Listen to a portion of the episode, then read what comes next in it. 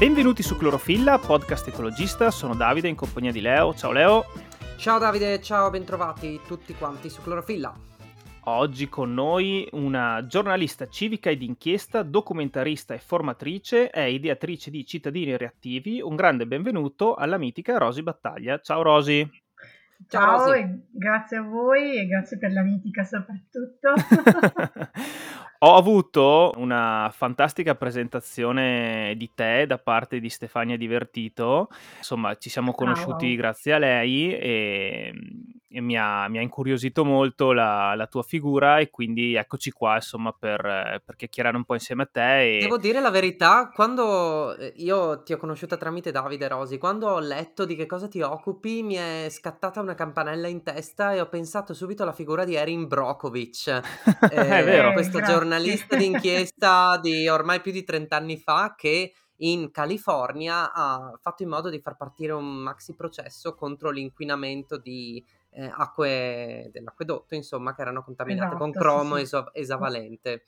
Esattamente, sì, sì, assolutamente. È vero, non, eh, qualcuno mi ha paragonato a Erin effettivamente e devo dire che quando tutte le volte che rivedo il film ci sono dei passaggi in cui un po' mi medesimo, quindi non sei andato troppo lontano perché, eh, come dire, lottare per la giustizia ambientale è effettivamente una cosa che ti può anche provare nella vita, insomma. È, Guarda, curiosando un pochino nel, nel tuo sito web per, per, approfondire, ho visto che uno dei tuoi ultimi progetti si chiama, se non sbaglio, Io non faccio finta di niente e mi, mi faceva un po' sorridere perché è stato selezionato al Clorofilla Film Festival. Che... Esattamente. Oh no!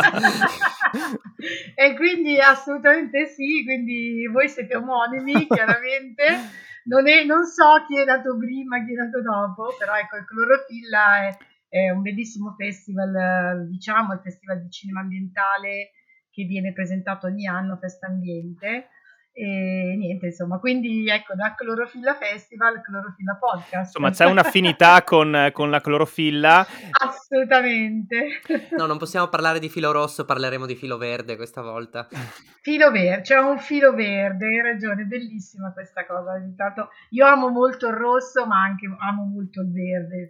Ci racconti un po' com'è nato Io non faccio finta di niente? Sì, allora, Io non faccio finta di niente per chi ci ascolta è un documentario inchiesta che io ho girato a partire dal 2013, eh, le ultime riprese risalgono al 2019, quindi qualche mese prima dell'inizio della pandemia, e mh, racconta le vicende della città di Brescia e soprattutto di una serie di cittadine e cittadini che hanno lottato per bonificare, chiedere le bonifiche di questa città. Una cosa che si parla molto spesso, insomma, di terra dei fuochi, di inquinamento, eccetera, ecco, Brescia è stata definita molte volte, purtroppo non a sproposito, la terra dei fuochi del nord. Eh, perché? Perché è una città ricca, una delle più ricche d'Italia ed Europa, ma anche una città molto inquinata. Un inquinamento di tipo industriale, non è l'unica purtroppo nel nostro paese, è uno degli praticamente 60 siti di interesse nazionale e regionale, cioè quei siti così contaminati eh, per cui le bonifiche spettano allo Stato. E eh, io ho cominciato a documentare questa storia proprio all'inizio del mio progetto di cittadini reattivi. Eh, cittadini reattivi, associazione, progetto giornalistico che è nato proprio per raccontare le vicende di queste comunità che eh, vivono intorno ai siti contaminati. Eh, il documentario di fatto, come dire, per, per, non annoiare chi ci ascolta, parte da una domanda molto forte. Che cosa faresti se il giardino dove vivi con uh, la tua famiglia uh, fosse uh, inquinato? Eh, che cosa faresti se tuo figlio non può giocare nel giardino della propria scuola? Ed è esattamente quello che è successo a Brescia, in cui appunto io ho incontrato questa mamma nel 2013 Stefania Baiguera che praticamente eh, mi raccontò questa vicenda, il fatto che appunto eh, i suoi figli non potevano giocare nel giardino della scuola, che da dieci anni i bambini in questa scuola Brescia non toccavano un filo d'erba. Perché? Perché era contaminato da PCB, policlorobifenili, prodotti da un'industria storica bresciana, tuttora adesso in dismissione, in fallimento, eccetera, eccetera, che è la Caffaro.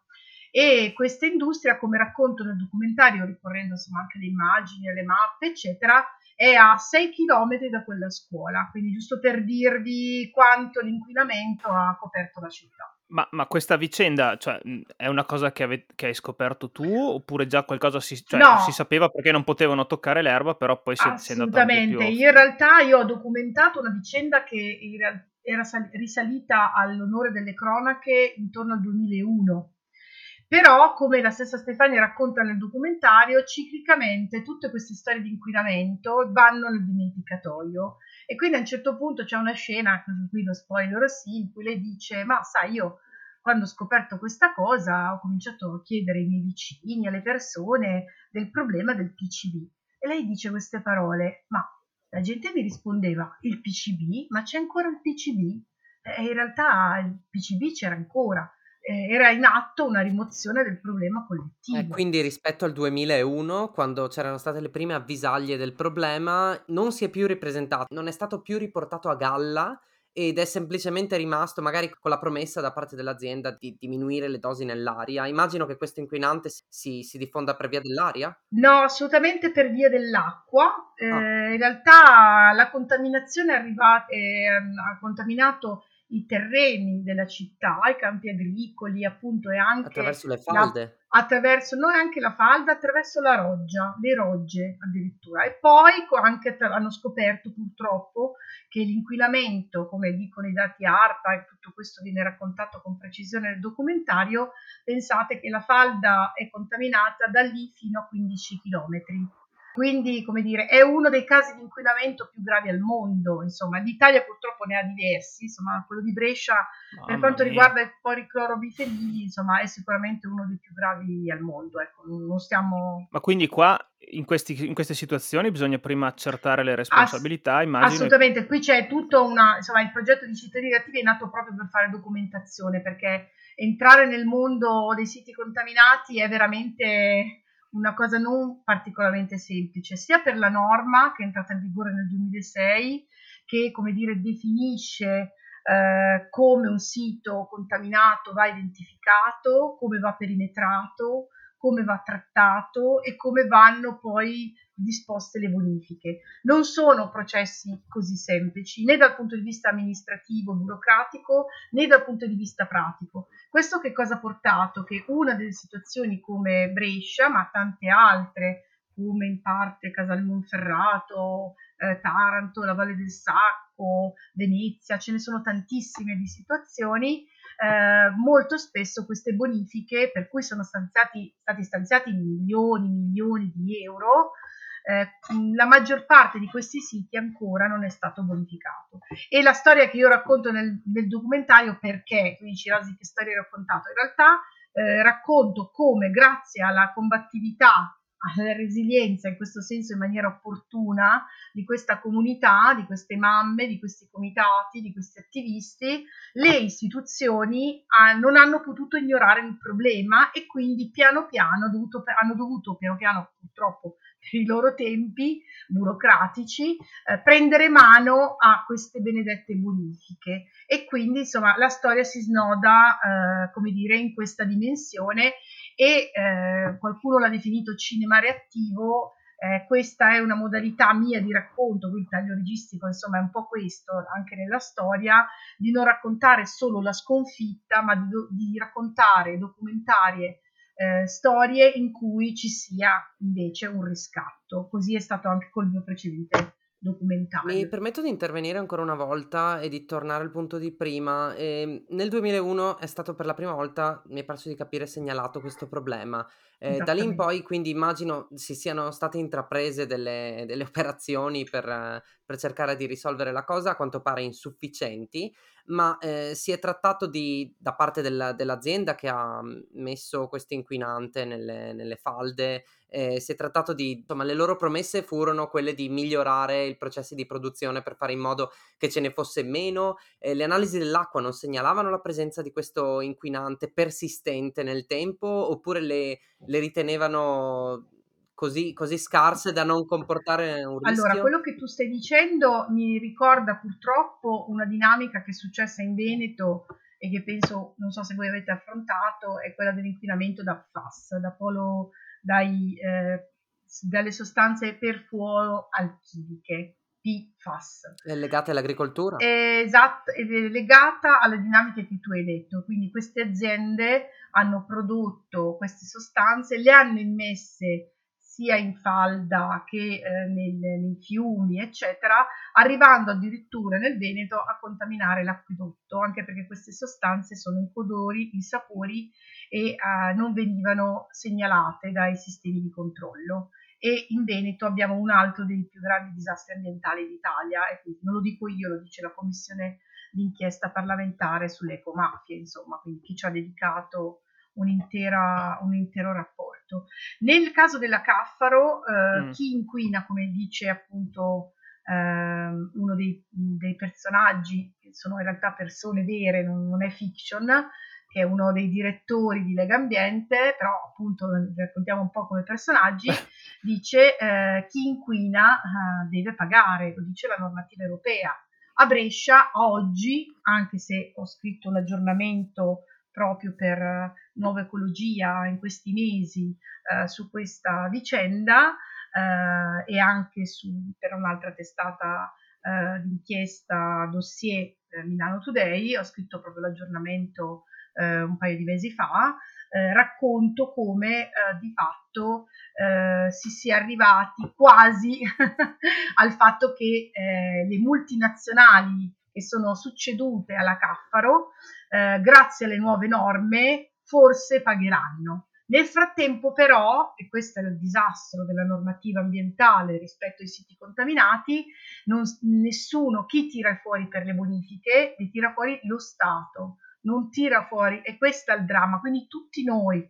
E questa è raccontarla così e vi ringrazio anche, come dire, non dico per questa ingenuità, però raccontarla e spiegarla a chi non è un addetto ai lavori rende il tutto ancora più drammatico, perché queste aziende hanno inquinato, hanno inquinato le falde, come racconto nel documentario ci sono contadini che hanno dovuto abbattere i loro animali, non possono più coltivare, esattamente come è successo a, a Seveso, perché poi eh, il PCB fa parte della famiglia delle diossine, tra virgolette, quindi è assimilato come sostanza. Ecco, uno dei protagonisti che è il professor Marino Ruzzarenti, lo devo assolutamente citare, che è autore del libro Un secolo di cloro e PCB, in cui racconta proprio come l'industria abbia contribuito in maniera drammatica purtroppo al depauperamento dei nostri territori come alla fine su Seveso tutti sappiamo che cosa è successo, su Brescia è come se fosse esplosa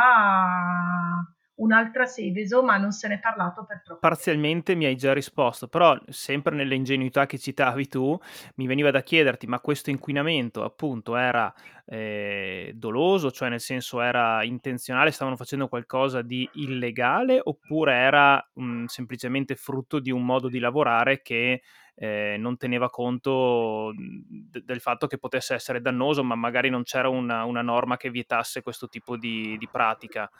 Ecco, sappiate che c'è in corso un'indagine della, maestr- della magistratura. Okay, okay. e okay. il documentario, non posso spoilerare alla fine, però il documentario è andato a intercettare quello che poi è successo, nel senso che il documentario abbiamo chiuso le riprese a ottobre 2019 eh, da lì a un paio di mesi lo stesso ministro Costa eh, ci fu un enorme scandalo perché arrivarono gli avvisi di garanzia eh, proprio per il commissario straordinario per le bonifiche di allora del sito, che poi è stato invitato, penso, alle dimissioni, e eh, va l'azienda, i rappresentanti dell'azienda, perché eh, hanno trovato che nel 2000 e 20, 21 e penso anche 22 a questo punto, la Caffaro, nonostante sia parzialmente chiusa in dismissione, è ancora una fonte inquinante attiva. Wow, bene.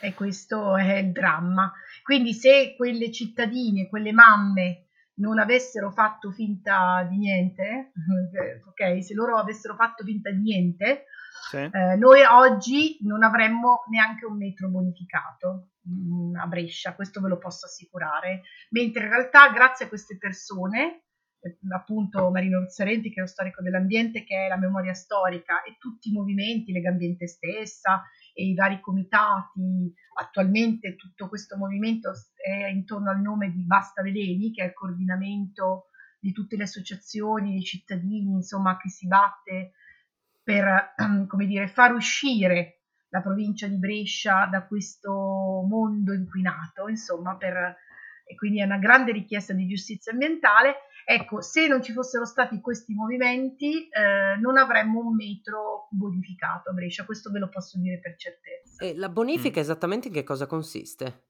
Allora, quando un terreno, voi pensate le falde eh, sono contaminate anche a centinaia di metri, insomma, qui stiamo parlando veramente di situazioni angoscianti, quindi io non so effettivamente come verranno bonificate le falde. Sappiate che in Lombardia il 47% delle falde superficiali è contaminato, eh? quindi Brescia detiene un record, ma purtroppo è, una cosa davvero drammatica.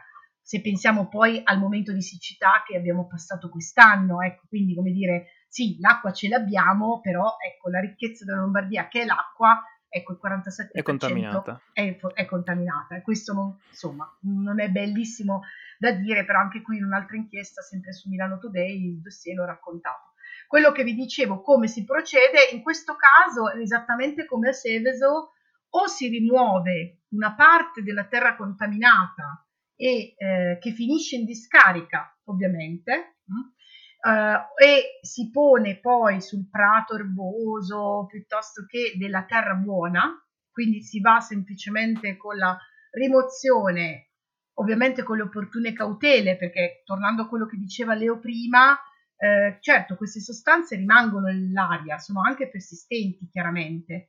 Eh, una delle norme, a, a, Brescia ci sono dei cartelli nei parchi più inquinati dove eh, le persone possono accedere, ma dove c'è scritto chiaramente che non possono toccare l'erba, possono, i bambini non si possono, non possono eh, toccarla e metterla alla bocca per intenderci. Okay? Incredibile. Ed è, sì, sì, questo è purtroppo così. Eh, e altri ehm, meccanismi di depurazione sono, sono, in parte in sperimentazione, in parte già attuate e anche a Brescia lo hanno fatto, eh, fare in modo di verificare quali piante, quali vegetali assorbono l'inquinamento e quali no. E anche su Brescia è stata fatta una sperimentazione per cui ci sono alcuni tipi di ortaggi che possono essere coltivati, altri no. E in effetti volevo andare a parare proprio lì perché eh, anche in relazione alla siccità di quest'estate, eh, quando hai, hai, presentato questi dati mi è venuto in mente che eh, le acque superficiali sono le, le, più inquinate in Lombardia, ma probabilmente sono state anche le prime ad esaurirsi dopo un'estate come questa. Quindi chie- in, avevo visto molti servizi che eh, descrivevano come si è andati alla ricerca di acque più profonde in zone... Ti rispondo anche su questo, sì, perché ho proprio fatto un'inchiesta, proprio quell'inchiesta che vi citavo partivo dal tema siccità, ma andavo a ragionare su dove, appunto, da dove viene il nostro capitale di acqua eh, e eh, come si fa appunto a sopravvivere in un momento di siccità. Anche qui non c'è stata una grande correttezza dal punto di vista dei media in generale, almeno per quanto riguarda la Lombardia, noi l'acqua da rubinetto ce l'abbiamo ancora, perché? Perché qualcuno dei miei colleghi ha scritto bene, stiamo bevendo acqua fossile, cioè stiamo bevendo acqua che viene dalle falde sotterranee pescata a più di 100 metri, ok? Quindi, certo. ed è pulita, chiaramente con tutto sicuramente, insomma, e dobbiamo essere, stare tranquilli. È chiaro che, allora, per me, perlomeno, almeno analizzando la situazione di Milano, che come sappiamo è una delle città che vive sui fiumi, vive sull'acqua, la città è proprio Mediolanum, è nata sull'acqua no? di, tre, di, tre, fiumi, uh-huh. ehm, l'Olona, l'Ambro e il Seveso, quindi eh, possiamo eh, ricordarlo tranquillamente.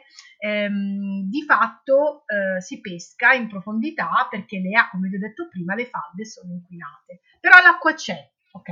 Il problema anche in Lombardia è stato che a, gennaio, eh, scusate, a giugno a differenza degli altri anni, eh, soprattutto adesso addirittura fosse stata l'estate più siccitosa da un certo punto di vista, almeno da No, una... sì, non, non ne sarei sorpreso perché è stata Esatta- una roba pazzesca. Esattamente, almeno una ventina d'anni, adesso non volevo darvi un dato, però ecco, eh, i dati sulle mie inchieste online li trovate tutti ben precisi, chi li vuole andare a riguardare. Ecco, in ogni caso, sicuramente più dell'anno scorso, eh, noi ai primi di giugno avevamo esaurito tutte le scorte di acqua che vengono calcolate con opportune formule, eccetera, eh, con le scorte di acqua sono quelle costituite dai bacini idrici e idrografici, ok?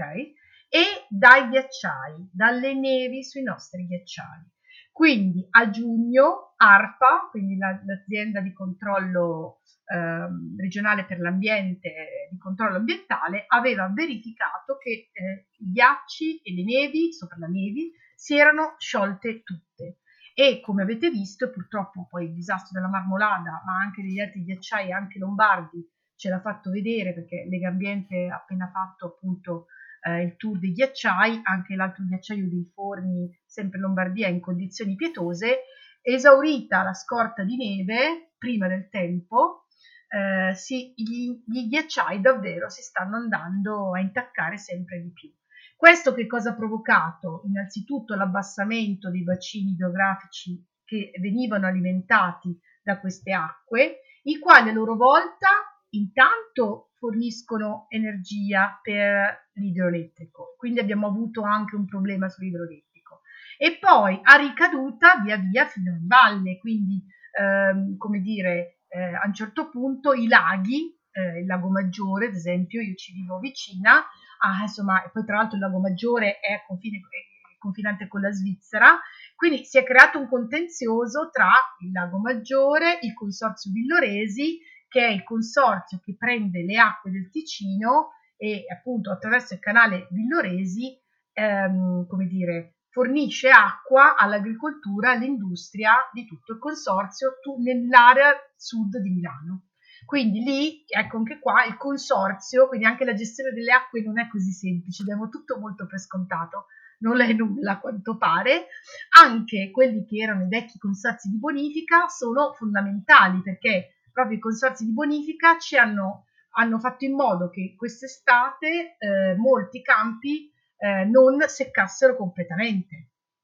E adesso la situazione è da monitorare perché come sapete le cronache in questo momento sono su altri temi, eh, ma in realtà eh, dovremo vedere perché io, a, a, me è arrivata notizia di agricoltori, certo. di allevatori che stavano decidendo di eh, ridurre e purtroppo ammazzare degli animali perché avevano valutato che il foraggio, il fieno che avevano di scorta per l'inverno, essendo tutto secco, gli animali dove stavano mangiando le scorte per l'inverno e quindi questo voleva dire che non avrebbero avuto cibo per l'inverno. Quindi, come dire, le ricadute della mancanza di acqua davvero eh, nella nostra vita industriale ce le siamo dimenticate, no? Perché noi non abbiamo più una vita contadina, non abbiamo più, ordiniamo su Amazon, no? Facciamo la spesa. Sì, sì, sì, ci sembra questo, questo ritorno alla, insomma, al fatto che potrebbe mancare il cibo in tavola, ci fa un po', ci eh fa un po sì, strano. Però di fatto potrebbe succedere, vuoi per la guerra, qui stiamo vivendo sicuramente momento di congiuntura pazzesco, eh, io sono d'accordo con i ragazzi di Fry for Future che dicono che eh, la crisi climatica è la madre di tutte le crisi, ed è vero. La crisi climatica è stata scatenata anche da una crisi industriale eh, che ha, come dire, che l'inquinamento è l'altra faccia della, della, crisi eh, climatica, che ha innescato tutta una serie di meccanismi, quindi pensiamo alla pandemia, e poi, come abbiamo visto anche intorno alla guerra, che tuttora purtroppo non è passata, come sappiamo, anche proprio questa guerra con l'inverno in cui andiamo incontro e tutta la grande discussione che si fa intorno al gas nucleare, eccetera, eccetera, ci sta facendo capire come la nostra vita dipende assolutamente dall'equilibrio ambientale e come invece eh, un'economia come la nostra, così legata al fossile, in realtà è veramente distruttiva. Ok, adesso volevo and- Lo so che non vi dico no, buonissime no. notizie. no, però... no, beh, ma, ma, insomma, il podcast, nonostante si presenti verde brillante, poi tocchia- tocchiamo momenti drammatici. Un po' neri, un po' neri. ma infatti dire. volevo chiederti, infatti. al di là del tuo cognome, che sicuramente eh, ti grazie. si addice, cosa ti spinge a lottare? Eh, su, su, questi temi, cioè il fatto di essere in qualche modo immersa in, andando tu in profondità, ecco, sei immersa in, in notizie che mi rendo conto spesso eh, siano effettivamente disarmanti. Questo appunto ti, ti, fa avere una reazione uguale e contraria, eh, oppure anche tu ogni tanto hai i tuoi momenti, momenti no? Ma in realtà ritorno al titolo che ho dato, ormai l'anno prossimo saranno dieci anni di cittadini reattivi e il nome non era casuale, il nome era il titolo di un'inchiesta, eh, attenzione, perché poi è diventato un sito, è diventato la mia associazione, no? Ma in realtà reattivi perché anche con le mie reminiscenze di chimico e eh, soprattutto per una campagna europea sulla partecipazione dei cittadini, che era Act React Impact, quindi dalla legge si reagisce e poi si capisce che impatto ha Mm. ok, quindi che invitava alla partecipazione, sì. nacque appunto questo nome Cittadini Reattivi, che mi piace tuttora. Eh, ho capito poi negli anni che io parlavo di cittadine e cittadini scientifici, perché le storie che racconto sono tutte di persone che hanno, vanno anche loro in profondità, si documentano e cercano di combattere contro l'ingiustizia ambientale, ma lo fanno per un motivo fondamentale, perché se non abbiamo una, un ambiente sano eh, ne decade non solo la salute dell'ambiente degli ecosistemi, ma la nostra salute. Ed è questa la chiave che mi fa continuare ad aver voglia di occuparmi di questo, eh, sia anche perché io sono una madre e quindi come dire ho un figlio e mm, un po' come Erin Bronkovic alla fine insomma in questo mi ritrovo molto assolutamente e le donne hanno un taglio molto attento anche alla complessità eh, quindi anche all'impatto sulla salute. Mm? Eh, attenzione, qui eh, storicamente adesso non è più così per fortuna, ma ne discutevo anche con i ragazzi di Fry for Future, molto spesso si parla ai temi ambientali parlando solo delle ricadute ambientali, strettamente ambientali. In realtà la, le altre ricadute tremende sono quelle sanitarie, per cui proprio nel Chiaro. documentario io racconto come l'inquinamento abbia colpito più generazioni di bresciani che hanno il PCB nel sangue, a partire anche dai bambini, tra l'altro. Questo stesso è successo in altre, in altre storie che io vado a raccontare, come nella Terra dei Fuochi, eh, e così come eh, andrò a raccontare un prossimo progetto che parla di Taranto, dove le prime vittime dell'inquinamento sono proprio i bambini. Ed ecco, è questa la molla, capite? Cioè il momento certo, in cui certo. eh, l'inquinamento ehm, un cattivo modello di sviluppo eh, ci mina la nostra stessa esistenza, guardate, pur in tutte le difficoltà della mia vita, da, di giornalista precaria, freelance, indipendente, eccetera, vi posso assicurare che insomma la voglia di combattere non mi è ancora passata. Immagino, guarda, stavo proprio pensando a, a Taranto, eh, anche perché mi era tornato in mente quello che ci aveva raccontato, non so se lo conosci, Pierpaolo Mittica, è un fotografo. Sì, sì non lo conosco, però ho visto il suo lavoro, sì, sì. Ecco, lui è stato in diverse zone, eh, forse uno dei suoi lavori più, più conosciuti è quello su, su Chernobyl, ma eh, lui ci parlava appunto di zone in giro per il mondo particolarmente inquinate, tra cui un'acciaieria, se non sbaglio. Assolutamente, adesso se volete ne parliamo vi faccio io lo spoiler.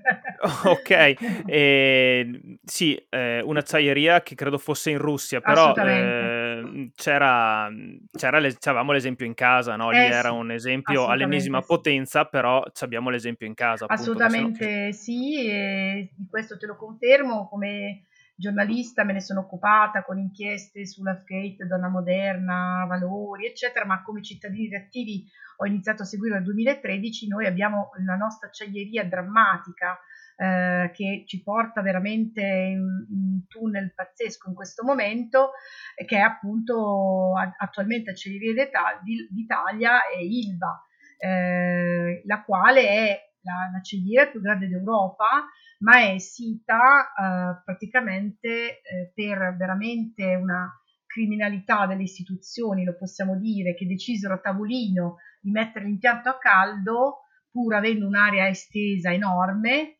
Ehm, ci sono dei filmati di, di, di Luce che lo fanno vedere addirittura, quindi vennero strappati questi centinaia, migliaia di ulivi per far posto alla più grande acciaieria eh, d'Italia che però sorgeva e sorge accanto a diversi quartieri come il quartiere Tamburi.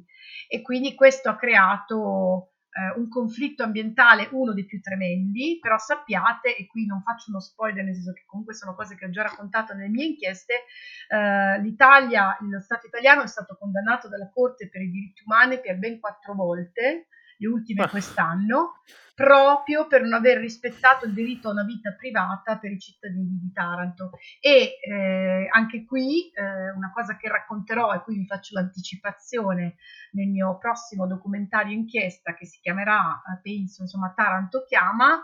Ehm, addirittura l'ONU, l'ONU nel proprio, nell'ultimo rapporto che riguarda i diritti umani e il diritto ad avere un ambiente salubre, ha definito Taranto una delle zone di sacrificio del nostro pianeta.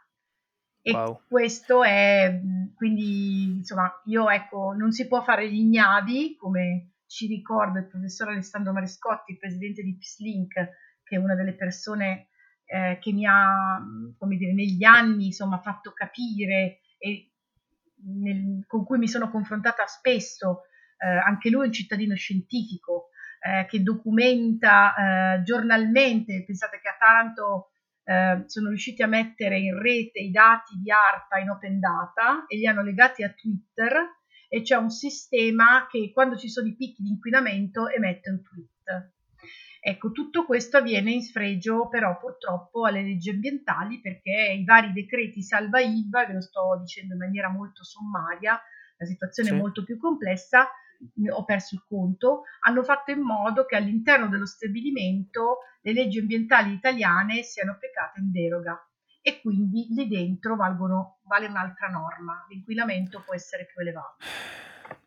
Sì, è incredibile questa situazione e più, più approfondisco, francamente, più... Eh, lo, lo, so. so. Sono, cioè, è cioè, anche vero che ci sono tante storie da raccontare, è una cosa Assolutamente che... sì, hanno tutte dignità poi come giornalista d'inchiesta, tornando a quello che vi dicevate prima, chi te lo fa fare di prenderti in carico queste storie così pesanti, no? È proprio, se volete, anche un senso di giustizia e poi anche un senso per questo lavoro, perché un giornalista professionista, mh, ce lo dice la nostra deontologia, eh, deve cercare di avvicinarsi quanto più possibile alla verità, con dati, fatti e testimonianze. E quindi insomma in Italia non succede spesso purtroppo, lo possiamo dire, soprattutto davanti a queste vicende, eh, però sì. ecco qualcuno insomma come si dice no, questo sporco lavoro lo deve fare. Io cerco di farlo sostenuta dai per, cittadini, ecco, non da sola. Per, ecco. per, supportarti e supportare quest'ultimo progetto, cosa, cosa possiamo fare? Ecco, come per questo e come per gli altri abbiamo lanciato, lo diciamo in anticipazione, insomma, una campagna di crowdfunding su produzioni dal basso, grazie al sostegno di Banca Etica. Stiamo ricevendo un sacco di patrocini, sostegni da comunità, enti, associazioni, alcuni li posso Bene. dire come Medici per l'Ambiente, Articolo 21 e tante altre, e, oltre ovviamente le comunità dei territori, eh, perché nel documentario vado a raccontare ciò che è successo tra Trieste e Taranto, perché mentre a Taranto ancora non si vede il futuro che io voglio raccontare, perché in realtà la città un proprio riscatto lo sta trovando con le proprie forze, eh, a Trieste ehm, invece è stata abbattuta l'ex ferriera, quindi la città e quindi l'inquinamento che nasceva da, dalla, dalla ferriera di Trieste è stato bloccato. A Trieste c'è un futuro diverso e quindi insomma, come dire, eh, l'idea è di fare in modo che anche raccontare questa storia faccia capire anche chi non vive in queste zone quanto è importante la nostra vita, i nostri comportamenti, anche rispetto all'energia e ai consumi, e torniamo qui alla parola, alla frase chiave, eh, cos'è sostenibile per la vita umana. Quindi chi mh, vuole sostenermi, continuare a sostenere questa modalità di giornalismo indipendente che cerca di essere più terzo possibile no? rispetto ai dati, ai fatti, e alle cose, lo può fare appunto eh, attraverso la campagna Taranto Chiama su Produzioni dal Basso oppure anche facendo una donazione attraverso il nostro sito su Banca Etica. Fantastico. Rosy, complimenti davvero per il tuo lavoro e noi, noi in chiusura generalmente chiediamo se, se c'è qualcosa che tu ti senti di consigliare eh, e che, hai, che, ti ha ispirato in quello che fai. E nel tuo caso, magari se, se, anche tu, non lo so, eh, hai visto un documentario che ti ha fatto venire voglia di, di, fare, di farlo anche tu, no? di, di, cimentarti in questa cosa. Allora, io in realtà appunto sono diventata documentarista mia insaputa. ah, ok. Perché nasco come videogiornalista, in realtà come blogger, anche io mi sono approcciata insomma, al web. Eh, sono arrivata alla professione esattamente al contrario, non dalla carta stampata, ma attraverso il web digitale e l'uso della videocamera. E quindi eh, ci ho messo un po', però insomma adesso poi ho capito che tutto il materiale che avevo raccolto era, aveva dignità insomma, per diventare un documentario e ho capito che Ah, un po' tardi, insomma, questa penso sia la mia strada in questa fase. Ma allora, eh, devo dire che io leggo molto, guardo anche tanti film e documentari. Io, eh, per chi vedrà i documentari che ho prodotto fino adesso, ho un taglio molto strong quindi devo dire la verità. Ehm... Ce ne siamo accorti, cioè, insomma, questa chiacchierata. No, eh, ma, sono insomma, così. Ma è bene, ma è bene, insomma. Sono così. Ci... E lo, questo ritmo lo troverete anche nei documentari. Ci vuole un po' di botta di vita, comunque. esatto. Sì, sì, energia pura. E quindi devo dire la verità, sono molto ispirata ultimamente, in realtà. Um, da grandi figure del passato eh, come Rachel Carson, come ehm, grandi autori, eh, Tina Merlin. Ehm, io vi inviterei ad andare a scoprire eh, dietro questi nomi che cosa si nasconde. Laura Conti, eh, piuttosto che anche altri autori che magari insomma vi riservo di mandarvi. Ecco, però ecco, queste persone, queste personalità che vi ho nominato, eh, praticamente eh, hanno parlato della tutela dell'ambiente eh, negli anni 50, 60, 70 e l'hanno fatto con un coraggio pazzesco perché se oggi cominciamo e voi insomma col vostro certo, titolo certo, certo. date speranza, sappiate che ci sono stati decenni, no? nonostante le varie carte, eh, la carta di Rio, insomma, tutti i vari eventi che hanno invitato appunto per decenni a rispettare l'ambiente, eh, voci singole che hanno visto tutto ciò che sarebbe successo molto prima di noi. E io devo dire che traggo più ispirazione in questo momento eh, da loro, oltre che ovviamente, eh, che so, Jeremy Rifkin, io consiglio di leggerlo, si parla tantissimo di nucleare, di gas, eh, quello che ha scritto Rifkin intorno alle rinnovabili e all'idrogeno merita sicuramente una lettura. Beh, tu parlavi di Rachel Carson, giusto? Sì, eh, Primavera silenziosa. silenziosa. Che sì, ultimamente sbaglio, ho scoperto lei... che qualcuno dice: Ma che bello questo! C'era una collega, una giornalista scientifica perché molto spesso, insomma, io poi prima di usare su di me il nome scientifico sono molto umile, però io applico il metodo scientifico nel mio lavoro. Quindi c'era una collega che ultimamente leggevo su Facebook, ah, leggete, ho scoperto Primavera Silenziosa. Per chi fa giornalismo ambientale, eh, partendo dall'ambiente, è un testo di riferimento. Cioè, avevo letto che lei, in un altro libro che parlavano di lei, che addirittura era stata, cioè, infamata e ha, lot- ha, certo. lottato fino all'ultimo per, insomma, riabilitare questa immagine che cercavano di appiopparli per screditarla, cioè una cosa veramente... Assolutamente, anche perché, attenzione, si parla di chimica e quindi anche qua, io ripeto, sono un perito chimico, l'altro un perito chimico industriale, capotecnico industriale, quindi in teoria dovrei avere un diploma che mi permette di leggere anche come funzionano gli impianti, adesso a parte le battute, però eh, come dire, ehm, la chimica, c'è una chimica buona, c'è una chimica verde, che è quella che ha fatto nascere no? eh, sappiamo il Mater D piuttosto che altre cose, però c'è stata una chimica e c'è tuttora, perché nelle mie inchieste ne parlo, una chimica purtroppo non così buona con noi, con l'ambiente. Cara Rosy, eh, complimenti ancora, davvero è stato veramente un piacere averti con noi e ti facciamo un grande in bocca al lupo e ti seguiremo insomma con le, con le tue inchieste e con i tuoi progetti.